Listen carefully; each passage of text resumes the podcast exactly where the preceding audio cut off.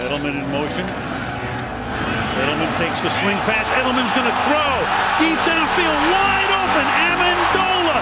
Touchdown. 19. Protect. Toss to White. He's in. Patriots win the Super Bowl. Second long. Brady Finds the open man, Rob Gronkowski. Malcolm, go!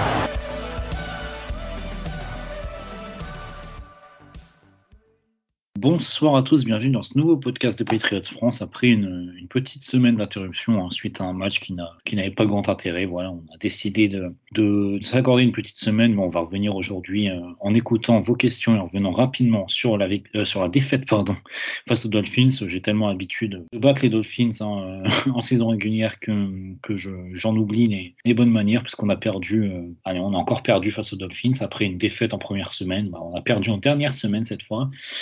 Et donc, on va, on va revenir sur cette rencontre avec Romain. Donc, Romain, bah, comment ça va depuis, depuis cette défaite euh, face aux Dolphins?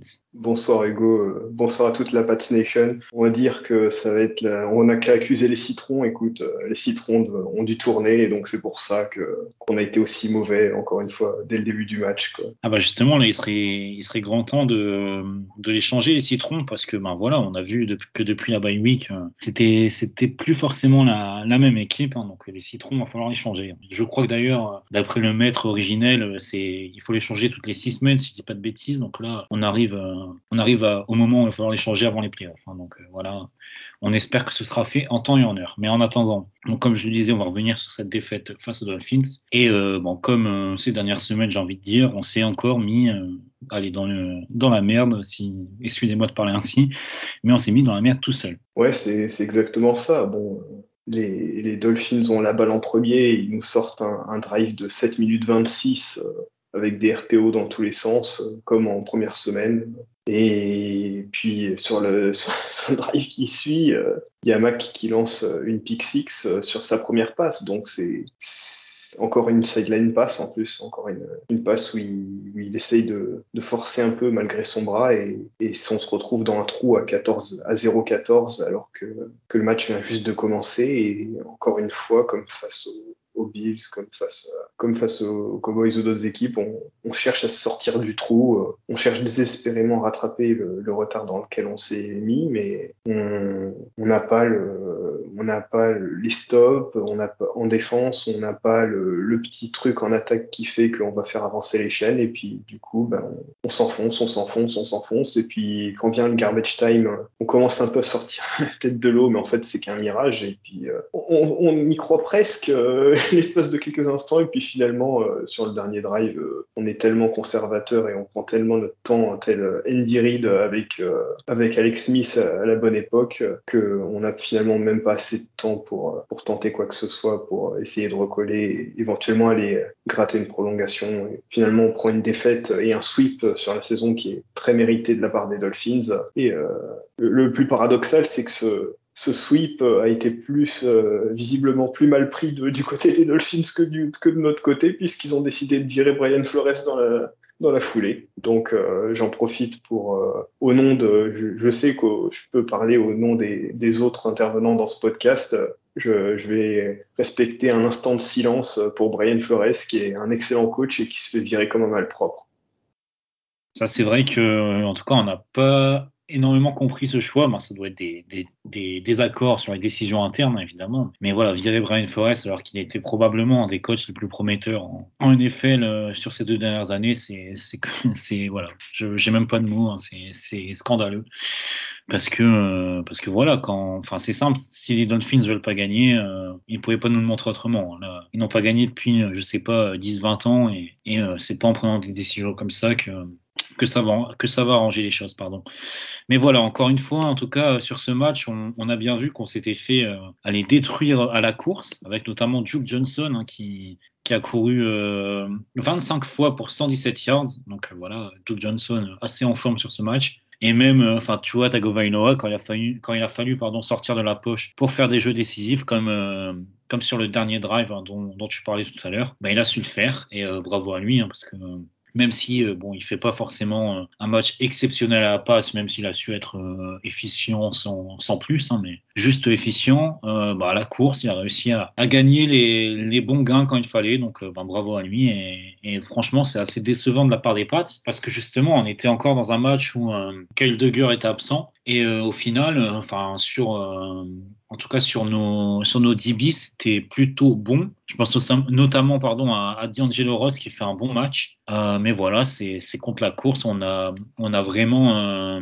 été friable, alors que, encore une fois, pourtant, Joan Bentley a joué près de 60 snaps. Quoi, donc, euh, donc voilà, c'est assez inquiétant. S'il fallait le prouver une fois de plus, l'absence de Dante Hightower qui était ménagé en vue des playoffs et pour essayer de pas aggraver une, blessure qui visiblement qui traîne depuis la saison. Bon, 57 snaps pour Bentley, puis seulement 5 pour Uche et 3 pour Wino, c'est quand même euh, toujours aussi frustrant, pour pas dire euh, de, gros mots, parce que c'est ça, ça, ne fait, ça ne fait aucun sens. C'est-à-dire que ces, ces joueurs-là, on, Winovic et, et Josh Uche, on, on aime bien Vané Michigan, mais on s'est fait un plaisir de de, se réjouir de ces sélections à la draft en se disant ça y est, enfin, Bill Belichick se tourne vers des joueurs qui sont plus modernes et plus athlétiques, qui vont nous permettre de faire un peu plus de choses euh, exotiques en, défense avec des bear front, des NASCAR package, euh, et finalement, ben, on les utilise pas. Donc c'est surtout dans ce genre de match-là où on avait besoin, parce que euh, Matt Judon, clairement, il est blessé depuis quelques semaines, son rendement a baissé tel un Chandler Jones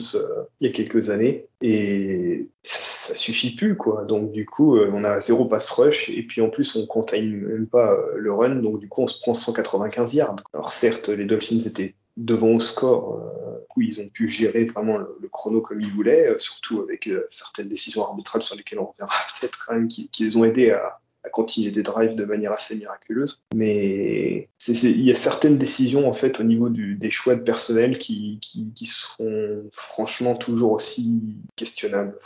et la, goutte d'eau qui a failli déborder le vase, c'était euh, la, la, peur que nous a fait Christian Barmore sur le dernier snap du match quand même en défense. Il a fallu que ça arrive à ce moment-là, sur, un, sur, vraiment sur un snap où il a même plus besoin d'être là, vu le score. Et, finalement, heureusement, c'était rien du tout, mais on a cru qu'il s'était fait euh, les croiser quand même. Ouais, donc euh, ouais, tu l'as dit justement, euh, on a vu après le match que c'était rien du tout. c'est sûr que c'était une, assez grande peur sur le moment, hein, parce que voilà, en plus, jouer rookie comme ça, ça aurait été terrible de le perdre pour, pour de longs mois, voire même peut-être une année d'absence. Hein, c'est les croisés, c'est très très long. Mais au final, voilà, on est, on est rassuré, on a eu la bonne nouvelle et sera même peut-être euh, présent face aux Bills, même si c'est pas encore sûr. Hein, de... Je ne suis, suis pas certain de ce que j'affirme, mais je pense que c'est pas encore euh, sûr et certain qu'il soit présent. Mais bon, on verra bien. Mais justement, tu parlais des, des erreurs, euh, enfin des erreurs des décisions contestables peut-être des arbitres, et notamment euh, le flag pour, euh, je crois que c'était unnecessary roughness sur, euh, sur euh, je sais plus, c'était sur le post ou? Ouais, non, c'était sur le fake punt. C'est Brandon Bolden qui. Sur Palardi, hein. exactement, de, Brandon Bolden. bah, toi, justement, qu'est-ce que tu pensais de ce, ce call? Comment dire? euh, Brandon Bolden, euh, à partir du moment où il y a le fake et que le mec il est un runner, euh, il faut arrêter de, de, de, de, croire qu'il n'y a pas le droit d'y avoir de contact. Là, c'est les arbitres qui, en fait, qui, voient Bolden, qui, comme le, le, punter se jette au sol, Bolden du coup essaye d'initier le contact, mais à aucun moment c'est même ne serait-ce qu'un targeting comme il y a en college football. Il tente de, faire un, move pour, pour, le, pour le toucher, pour, pour l'empêcher de passer. D'ailleurs, il est short, parce qu'il peur, l'autre il se met au sol. Sa, seule erreur, c'est de, de, de, de, se baisser et donc du coup de, de mettre la tête en, avant, mais il ne touche absolument pas d'une manière répréhensible. Et qui est dramatique, c'est que c'est même pas challengeable, ça, et que ça fait des années, des années que Bill Belichick se, plaint au niveau de, de, la ligue pour que toutes les actions soient, soient possibles à challenger. Ben, là encore, on, se fait avoir sur une erreur comme ça. Bon, ça s'équilibre toujours sur la saison, mais là, il se trouve que ça leur permet de, continuer un drive et d'aller marquer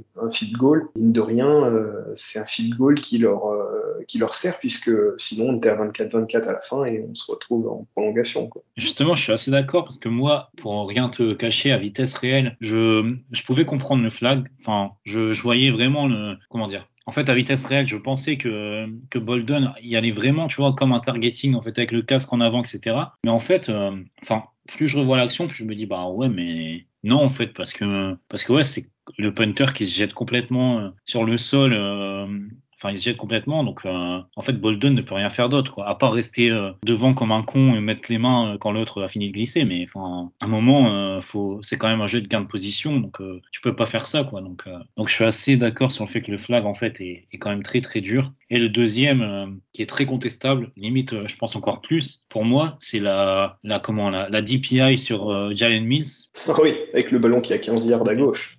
Ah, mais qui est mais scandaleux, celle-là, pour le coup. Parce qu'on va dire, on va dire, etc euh, oui, il y, a contact, etc. Mais alors déjà, de 1, le contact de, de c'est euh, correct. Et de 2, il n'y a même pas l'excuse de il ne regarde jamais le ballon parce qu'en fait, il regarde le ballon tout le long. Donc, euh, ce flag-là, franchement, c'est, je pense que c'est le pire, c'est le pire du match pour moi, vraiment. Il y en a un aussi qui est, qui est pas mal, c'est en fin de match, il y a, il y a Matt Judon qui, peut saquer Tagovailoa quand il, quand il court pour le first down, là, pour un big gain, et, il n'y a même pas de holding qui est sifflé. Et donc, du coup, c'est vrai que c'est, on a eu des calls qui nous ont été bénéfiques euh, sur la saison, mais là, c'est vraiment. Euh, sur ce match-là, en tout cas, il y a eu plusieurs calls qui ont été très importants, comme, euh, comme tu dis, parce que c'est un jeu de gain de position et qui, en redonnant un first down, change totalement en fait euh, la phase du match puisque c'est des actions qui, se poursuivent et c'est autant de chrono qui est enlevé à l'horloge, c'est autant de possibilités de, marquer des points qui est rajouté. C'est vrai que c'est pas comme au, au foot euh, ici où si l'arbitre prend une mauvaise décision, bon, le, jeu continue mais il n'y a pas d'arrêt. C'est pas c'est pas juste les pattes. C'est euh, cette saison, c'est encore cette saison d'ailleurs on devrait dire encore toujours toujours les mêmes erreurs encore et encore. Ça c'est sûr. Et du coup enfin, encore une fois, c'est pas du tout. on prend pas l'arbitrage comme une excuse hein, parce que bon sur euh, sur le match on c'est pas les arbitres qui nous mettent à, 14-0 avec un big six hein. c'est nous c'est notre début de match qui nous plombe complètement mais voilà quand, quand tu fais l'effort pour revenir et que tu as des calls qui sont assez euh, contestables c'est sûr que ça ça peut quand même influer sur le scénario du match mais euh, malgré tout moi ce qui m'a vraiment surpris en tout cas sur le match c'est c'est qu'en fait, Jalen Waddle, euh, je veux dire, fait du sale sur le premier drive, mais après, ben, je, sauf si, si, je, si mes souvenirs me lâchent, mais j'ai pas l'impression qu'il soit super influent, alors qu'on a plutôt bien défendu sur Jalen Waddle. Mais par contre, à contrario, bah, c'est ce qu'on disait tout à l'heure, c'est la, défense contre la course qui, qui nous a complètement plombé. Donc ça, c'est assez dommage, parce qu'en fait, on, on, a limite su, euh, su contenir la, la menace numéro une du côté des Dolphins, parce que bah, sur la fin de saison, bah, depuis le milieu de la saison, Jalen Waddle, c'est quand même euh, assez euh, dingue son niveau. Et voilà, c'est assez dommage parce qu'on se fait battre par euh, des armes qui ne sont pas forcément les, les armes de, de, prédilection des Dolphins, parce que quand on voit le niveau, par exemple, de leur ligne offensive, avec Austin Jackson, qui même s'il vient du USC, etc., et, clairement pas au niveau d'un premier tour de draft. De, de, se faire euh, détruire au sol par cette ligne offensive-là et par cette équipe des Dolphins-là, franchement, c'est quand même très très inquiétant. Et bon, voilà, on, en a déjà parlé, mais euh, c'est sûr qu'il va falloir euh, resserrer la, vis avant les playoffs parce que là, ça ne peut pas continuer. Après, le... il y a une façon optimiste de voir les choses. J'essaie souvent d'être optimiste quand même. C'est de voir qu'en fait, cette saison et même plus généralement ces dernières années, quand on perd, c'est toujours de la même manière. C'est-à-dire que c'est en fait euh, parce qu'on est têtu, parce qu'on se, parce qu'on se crée des problèmes tout seul. Et donc euh, finalement, c'est en soi, c'est les choses les plus simples à corriger, puisque le problème, c'est nous davantage que les adversaires. Donc, euh, normalement, on peut compter sur Belichick pour tenir les, les enseignements les conséquences de, ces problèmes. Mais c'est vrai que cette saison, on finit avec 10 euh, victoires et 7 défaites. On aurait signé pour ça avant le début de la saison. On était plus, plusieurs à parier sur 17, 11, 6, mais en fait, on, a au moins 3 défaites qui sont largement évitables et on aurait presque pu jouer le site numéro 1. C'est vraiment dommage parce que même si on n'a pas une équipe qui mérite d'avoir le site numéro 1, on aurait pu l'avoir euh, parce qu'on on a été euh, plutôt correct dans pas mal de matchs. Et malheureusement, on a eu des trous d'air monumentaux euh, vraiment quand il ne fallait pas. Et ça, ça pardonne pas. Et surtout, sur le début de match, ça, me fait rire après coup, mais enfin, le play calling qu'on a vu, c'était vraiment. Et, euh, pour moi, et je, vais, je vais utiliser ça peut-être pour défendre un peu Mac Jones, parce que euh, j'ai peut-être été le premier à être critique envers Mac Jones bah, sur certains groupes de discussion, enfin les gens se reconnaîtront, etc. Mais voilà, j'ai, critiqué Mac Jones, mais après coup, quand même, le play calling qu'on a eu en première mi-temps je pense à un drive où euh, on fait rien en premier down. En deuxième down, on fait courir Brandon Bolden euh, au milieu, genre comme si c'était Rex Burkett sur euh, premier down il y a quelques années. Alors que bon, évidemment, même si Miami a peut-être pas la meilleure défense de la ligue, et encore sur sa dernière semaine, c'est une des meilleures défenses, mais ils ont quand même Christian Wilkins qui est euh, excellent. Évidemment, Christian Wilkins, quand il voit euh, Brandon Bolden courir au milieu euh, sur deuxième down, voilà, ça fait un plaquage pour perte. Et derrière, on a Mac, Jones qui, qui est dans une position très inconfortable sur troisième down. Et ça, ça arrivé plusieurs fois. Et enfin, voilà, pour un QB rookie qui en plus, enfin, on le connaît avec des limites qui sont quand même visibles, c'est compliqué quand même pour lui de, de, devoir gérer comme ça des situations très inconfortables en troisième down. Alors, ok, il a pas, il a ses limites, il n'a pas forcément été très bon face à Miami, mais enfin, c'est pas normal de le mettre dans cette, dans cette situation-là. Pour rebondir là-dessus, euh, au niveau des calls, quand, quand on voit que John Smith a eu zéro target sur, sur ce match-là, euh, alors qu'en plus on a eu euh, Harris plus Stevenson qui se sont plus ou moins blessés, donc du coup Bolden, c'est vrai que Bolden s'est retrouvé à avoir un peu plus de snap parce que bah, il y a eu des blessés, on n'en a même pas profité pour jouer, avec John Smith en H-back façon Aaron Hernandez comme il y a quelques années, justement pour, pour improviser un petit peu, on s'en est même pas servi. Et c'est vraiment, c'est il y, a beaucoup de, choses qui pointent en fait sur euh, sur des, des limites de, l'attaque. Est-ce que c'est est-ce que c'est les, les, coachs qui considèrent que Mac est pas capable de faire certaines choses? Est-ce que c'est Mac qui euh, dans le huddle ou post euh, post snap décide de d'audible et de changer parce qu'il aime pas le, par rapport à ce qu'il voit On aura la réponse que l'année prochaine malheureusement puisqu'on verra s'il évolue, euh, dans quel sens il évolue. Mais c'est vrai que c'est frustrant, c'est frustrant. Et quand on voit les deux quarterbacks euh, sur le match, euh, clairement, tu vois, il finit avec 109 yards, mais il a été, il donne l'impression d'avoir lancé pour le double tellement il a passé du temps sur le terrain. Et, pourtant, il, lancé que pour 109 yards. Mais à chaque fois qu'ils ont lancé le ballon, ils, ont fait quelque chose de vraiment positif, qui c'est du gain de terrain tout petit, petit bras, mais par rapport à nous, c'était nettement plus efficace. Et c'est ce qu'on devrait être capable de faire avec Mac Jones, justement. Donc euh, là, on s'est vraiment fait battre euh, presque avec euh, ce qu'on aurait dû faire. Donc voilà, on va pas peut-être s'épiloguer plus longtemps sur ce match. Hein. C'était un match, encore une fois, à oublier. On aura peut-être aussi une, meilleure vision de, de Jones bah, sur les playoffs, hein, même si on, même si on on devait en tout cas jouer qu'un tour face aux Beans. On verra quand même s'il est capable d'élever un petit peu son niveau de jeu pour, pour permettre aux Patriots de, de l'emporter. Donc on aura la réponse euh, samedi, euh, dans la nuit, donc de samedi à dimanche. On, est impatient en tout cas de, voir ce match. Mais en attendant, on va, prendre vos questions. On vous avait, promis pardon, une petite FAQ hein, après, le, match face aux Jaguars qui était euh, pour le coup sans intérêt tellement on a joué, euh, on a joué une équipe de college football quoi. C'est les Jaguars, c'est quand même un sacré bourbier également, même s'ils ont réussi à battre les Colts, hein, bravo à eux. Un match sans intérêt, donc on, voulait prendre vos questions aussi en fin de saison, voilà, pour faire un premier bilan, etc. Donc bah Romain, je vais, je sais que tu as mis un tweet, donc bah, je je t'écoute, hein, je, je vais te donner la parole. Si tu peux nous, nous donner les quelques questions que, que tu as reçues. Alors, il y a une question de Kiroa qui nous posait Bonjour à l'équipe du podcast, je voudrais savoir quels sont les axes de progression de l'équipe au niveau offensif en vue des playoffs. Que pensez-vous de la saison rookie de Mac Jones? Est-ce que tu veux y répondre en premier? Alors, euh, c'est une question euh, difficile. Euh, les axes de progression de l'équipe, sur le plan offensif, bah déjà, ça serait euh, plus impliqué euh, quelqu'un comme John Smith, qui je pense peut nous rendre euh, d'excellents services. après, bon, je pense que le retour d'Agolor, qui était là contre les, contre les, les Dolphins, pardon, mais qui a quand même manqué deux matchs, qui a manqué deux matchs et qui a vraiment manqué dans, dans le plan de jeu, va nous faciliter la tâche parce que ben, c'est ça nous permettre de vraiment stretch au maximum. Et euh, bah, comme toujours, euh, surtout face aux Bills, l'axe principal, en tout cas, c'est de, de les, les, battre au sol. Hein. On l'a vu, euh, on l'a vu quand, enfin, dans les conditions particulières de, de notre victoire là-bas. Mais enfin, si, si on veut battre les Bills, il faudrait être bon au sol.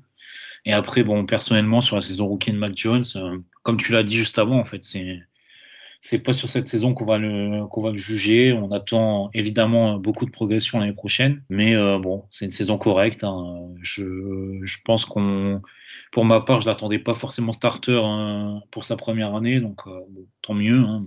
Il a starté, il a été correct. On voit dans, un peu toutes les stats avancées que c'est un QB moyen, même s'il a été bien, aidé par le coaching staff et par euh, sa ligne offensive. Mais bon, c'est un, une saison honnête Maintenant, bah, le plus dur commence pour lui, j'ai envie de dire.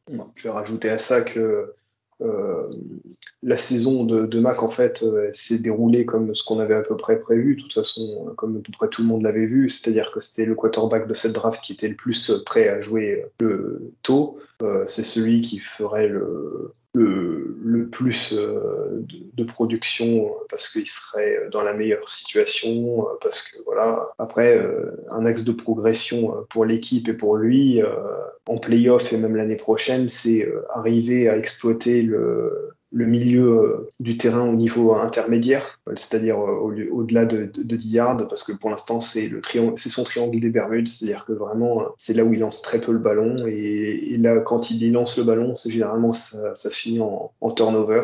Et quand on a deux Titans comme Henry et John Smith qu'on a payé de manière conséquente, c'est quand même dommage de ne pas viser cette, cette partie du terrain. Euh, il y a une question qui va aussi un peu dans ce sens, c'était euh, on fait quoi de Nkilari avec le match de Wilkerson face aux Jags, même si ce n'était que les Jags?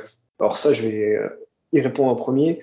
Euh, du coup, on l'a vu avec le, match face aux Dolphins. En fait, Wilkerson, très clairement, il était vu comme la solution de remplacement à Agolor pour stretcher la défense adverse. Et euh, pour euh, Harry, euh, il sera très clairement tradé pour un, septième tour ou, un pic très lointain vers une équipe avant la draft, mais ou après la draft, mais clairement il sera pas dans le roster en, 2022. Je sais pas ce que tu en penses. Ah bah je pense clairement comme toi que je le vois limite cut, hein, clairement. Je, je pense qu'il n'y a aucune équipe qui, qui, prendra le risque de trader pour lui, surtout moi, que tout le monde connaît sa situation. Hein. tout le monde sait que, que dès qu'il arrive tôt ou tard, en fait, il sera coupé par les pattes. Euh, ça a été un. Même si voilà, je pense que le joueur est pas mauvais, mais c'était un échec. Euh, un échec pour les Pats dans le sens où quand tu draftes un receveur au premier tour, généralement, c'est pour être ton receveur numéro un pour, pour au moins 5 ans et souvent plus même. Mais bon, là, c'était un échec on n'a jamais su utiliser. Donc, euh, donc voilà, je pense que l'histoire, euh, malheureusement, l'histoire va se terminer euh, tranquillement cet été, hormis, hormis, je sais pas, une explosion sur les playoffs totalement venue de nulle part, mais j'y crois absolument pas. Donc voilà, je pense que l'histoire va se terminer tranquillement, qui, qui sera coupée. Je sais pas encore à quel timing, mais ça, je pense que ça va vite arriver. Et pourquoi pas drafter un nouveau receveur, même si voilà. Même si je sais que c'est pas c'est pas vraiment dans, dans l'ADN de Belichick en termes de comment dire de, de ressources d'utiliser un premier tour euh, sur les receveurs. D'habitude, c'est plutôt des allez en deuxième jour ou voire début du troisième. Mais là, euh, avec une classe de receveurs qu'on a cette année, je pense qu'il y en a plusieurs qui pourraient être intéressants dans notre système. Donc euh, pourquoi pas. Ce troisième match contre les Bills en playoff, ça se présente comment? Et on nous demande aussi quel est l'objectif réalisable ou envisageable pour la fin de saison avec les playoffs. ça se rejoint les deux. Ça se présente très mal, j'ai envie de te dire. non, moi, ça plus, plus sérieusement. Euh, comment dire bah, Je pense que les Dolphins, euh, les Dolphins, les Bills, pardon, euh, sont une meilleure équipe de foot. Hein, on l'a vu sur, sur le deuxième match. Hein, quand, quand, quand, Sean McDermott a envie de, de coacher son équipe, enfin, de, faire en sorte que son équipe ressemble à quelque chose. Ça reste quand même une très bonne équipe, donc ils sont clairement favoris. Après, là, on commence à voir quelques tweets, notamment sur la météo, en disant qu'il va faire très froid, etc. Donc ça risque d'être un match un peu particulier. Alors pourquoi pas dans des conditions un peu extrêmes, pourquoi pas sortir ce que j'appellerais un exploit, parce que pour le coup, je pense que ce sera un exploit. Euh, mais voilà, euh, objectif réalisable, je pense que le, on peut se dire que passer un tour, ça serait déjà excellent, surtout pour voilà avec un QB rookie, etc.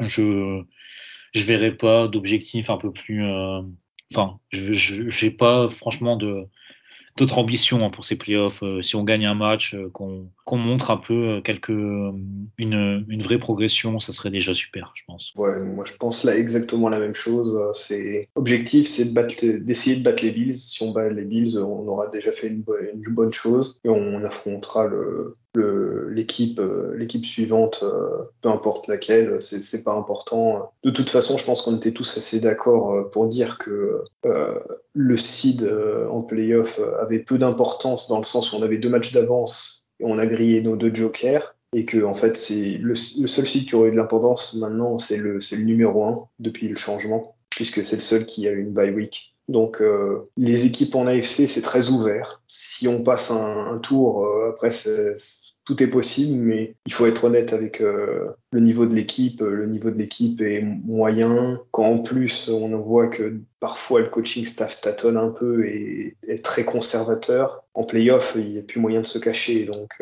ça va être très compliqué de faire plus que éventuellement plus que passer un tour. Après, franchement, là sur euh, le terrain encore, ça, au niveau de la météo, euh, c'est vrai que si euh, s'il fait les mêmes, s'il y a les mêmes conditions que, que pour le premier match à Buffalo la dernière fois, ça joue plus dans notre faveur. Mais bon, faut pas trop compter là-dessus. Puis en plus de ça, on, joue une des meilleures paires de safety de la ligue et il se trouve qu'on a vu que c'était vraiment la kryptonite de Mac Jones par rapport à là où il lance le ballon. Donc l'objectif, ça va être de prendre de l'expérience. Exactement, j'ai rien à ajouter. Alors, on nous demande que devient Nordin.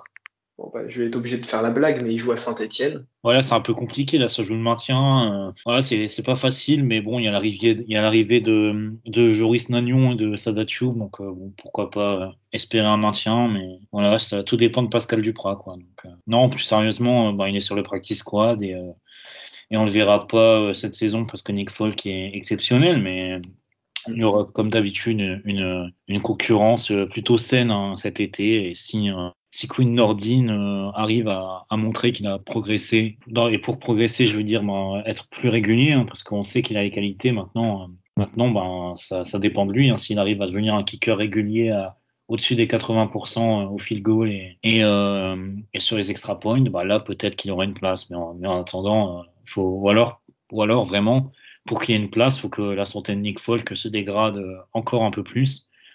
Mais bon, c'est tout dépend, tout dépend de lui, encore une fois. Hein. C'est si, euh, si voilà, s'il montre qu'il a progressé, ben, il aura peut-être sa chance. puis il faut, j'ai le graphique sous les yeux, mais il y a Pro Football Focus qui a, fait un graphique avec les, les, les kickers en 2021 par rapport à la distance et par rapport à la météo ajusté, donc c'est vraiment très intéressant. Et il se trouve que, bon, mis à part Justin Tucker, qui est un extraterrestre, euh, c'est le deuxième kicker, c'est euh, Nick Folk.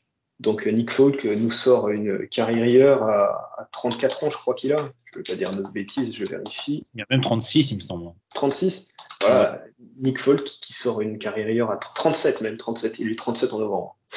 Donc les kickers, c'est toujours un truc tellement particulier qu'on verra à l'intersaison, mais franchement, quand on voit la saison de, des, des Pats en special teams, une saison un peu bizarre, euh, qui, moi, personnellement, je la mettrais pas sur le compte de Kamashort, qui a quand même fait du bon boulot en succédant à Joe Judge. On voit encore cette semaine, euh, je sais pas si tu te souviens, mais à un moment, Lawrence Gay prend une pénalité con, là encore. Euh, il est mal aligné par rapport au, snapper. Et ça, un type comme Lawrence Guy qui a plus de 10 ans dans la ligue, il devrait pas faire cette erreur-là. C'est pas la faute du coordinateur de Special Teams. On va dire que ça tombe euh, dans les bizarreries qu'on a vues cette saison. Mais en tout cas, euh, allez, je vais rajouter un petit mot. Je pense que ce sera, en tout cas, si, si on venait à changer de kicker, ça sera peut-être forcément qu'une Nordine, parce que bah, j'ai commencé à scout les kickers à la prochaine draft, et honnêtement, c'est pas, pas fameux. Il y a, contrairement à l'année dernière, on avait des Evan McPherson, José Borregales, Riley Patterson, etc. Cette année, il n'y a, pas, a pas de kicker qui sort vraiment du lot pour moi, en tout cas. Donc, euh, donc voilà, si on venait à changer de kicker, ça serait, je pense, euh, Queen Nordine. On nous demande 2022, nouvelle OC. Alors là, je, je lutte pour, euh, intérieurement pour ne pas m'énerver. Non, plus, plus franchement, euh, ben non, parce que hormis, euh, hormis promotion de, de Josh McDaniels, peut-être, je sais pas, chez les Bears, euh, dans une franchise comme ça, j'y crois pas du tout, parce que, parce que Josh McDaniels a, a plutôt toujours montré son, son attachement à New England. on l'a vu quand, avec le vrai faux départ à Indianapolis, euh, finalement, il est resté. Euh, je pense que, enfin voilà, même si euh, ce serait pas forcément mon, mon premier choix, ce serait plutôt Brian Flores si je devais choisir. Mais bon, si Bill Belichick venait à s'arrêter dans, bah, durant ces prochaines années, je pense que la, suite logique ce serait limite Josh McDaniels. Donc je le vois pas, je le vois pas partir. Et en plus de ça, euh, on a Mac Jones qui est un QB rookie qui a, comme je le disais tout à l'heure, euh, été plutôt euh, mis en valeur. Enfin, ses défauts étaient plutôt cachés par le coaching staff et surtout par Josh McDaniels. Donc, je vois pas pourquoi on changerait, surtout que bon, on, l'a vu pour certains QB ces, dernières années. Je pense notamment, si je dis pas de bêtises, si je dis pas de bêtises, pardon, à, Sam Darnold qui avait euh, souvent changé de, de coordinateur offensif. Ben, pour un pour un jeune QB de changer chaque année, c'est suicidaire en fait.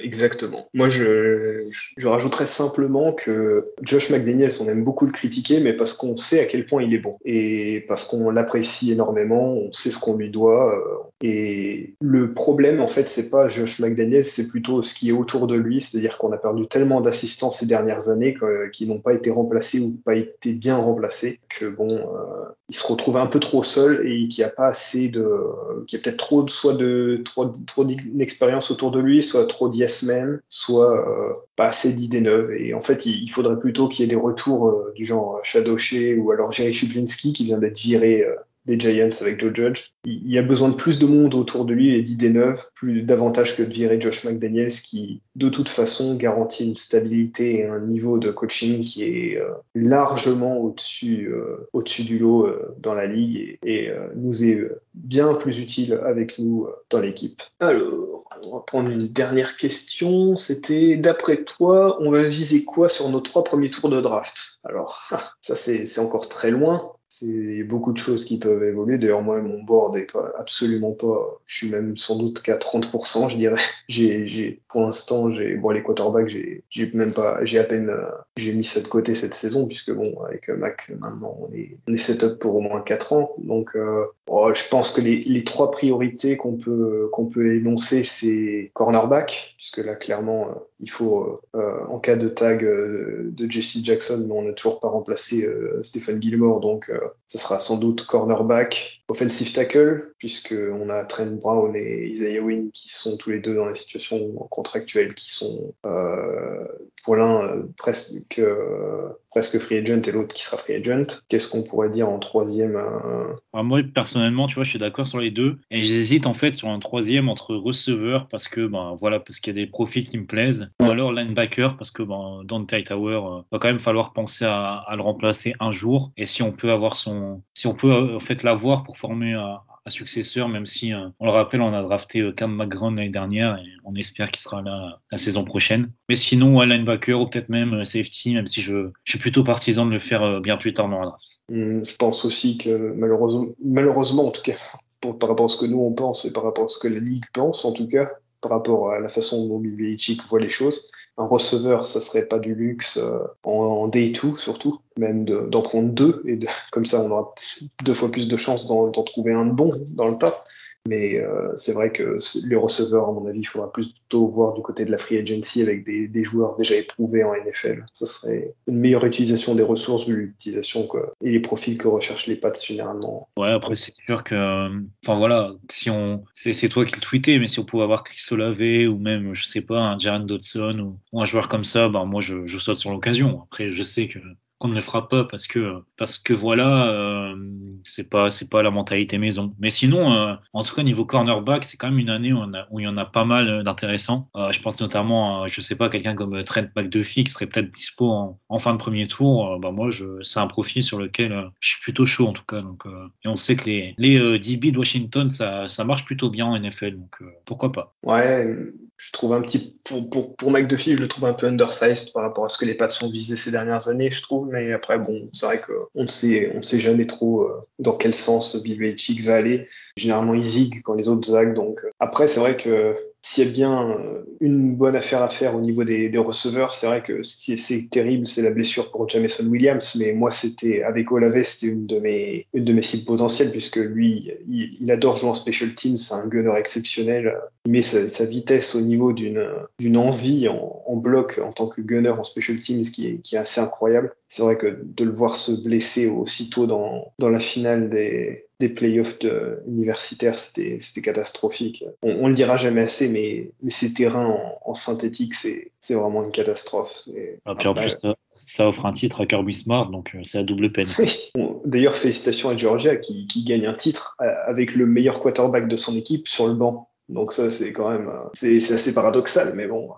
Et ça, à chaque fois, hein, si si le meilleur quarterback de l'équipe jouait, ils auraient peut-être 3 ou 4 titres actuellement. C'est terrible. C'est tout. Hein. C'est Georgia, c'est Kirby Smart. Mais voilà, en tout cas, on a fait le tour bah, des questions. C'était super intéressant en tout cas. Donc merci à vous pour, toutes les questions. bon, on aura le temps d'en refaire une petite, notamment en, bilan de la saison. Je pense que ça sera, cool de l'aborder sur ce point-là. Et, voilà, en attendant, bah, je vais vous souhaiter, bah, déjà un bon match. Romain, je te remercie d'avoir été avec moi pour, pour ce podcast. Merci à toi Hugo, merci à toute la Pats Nation pour vos, pour vos messages très, très aimables. Et euh, on vous souhaite, euh, au nom de tous les, tous les participants au podcast, une excellente année 2022 en espérant qu'elle soit pleine de réussite et plein de succès. Bah, exactement, je vais en profiter pour redire bonne année aux auditeurs. C'est vrai que, que, voilà, on vous souhaite en tout cas une, une bonne année. On souhaite aux Pats euh, une, une bonne, euh, comment dire, un, bon match face aux Bills. On espère que qu'ils arriveront à, nous faire l'exploit pour pour nous rendre tous heureux en tout cas. Donc voilà, je vous souhaite euh, encore une fois une bonne année, une bonne semaine et je vous dis à très bientôt pour de nouvelles aventures.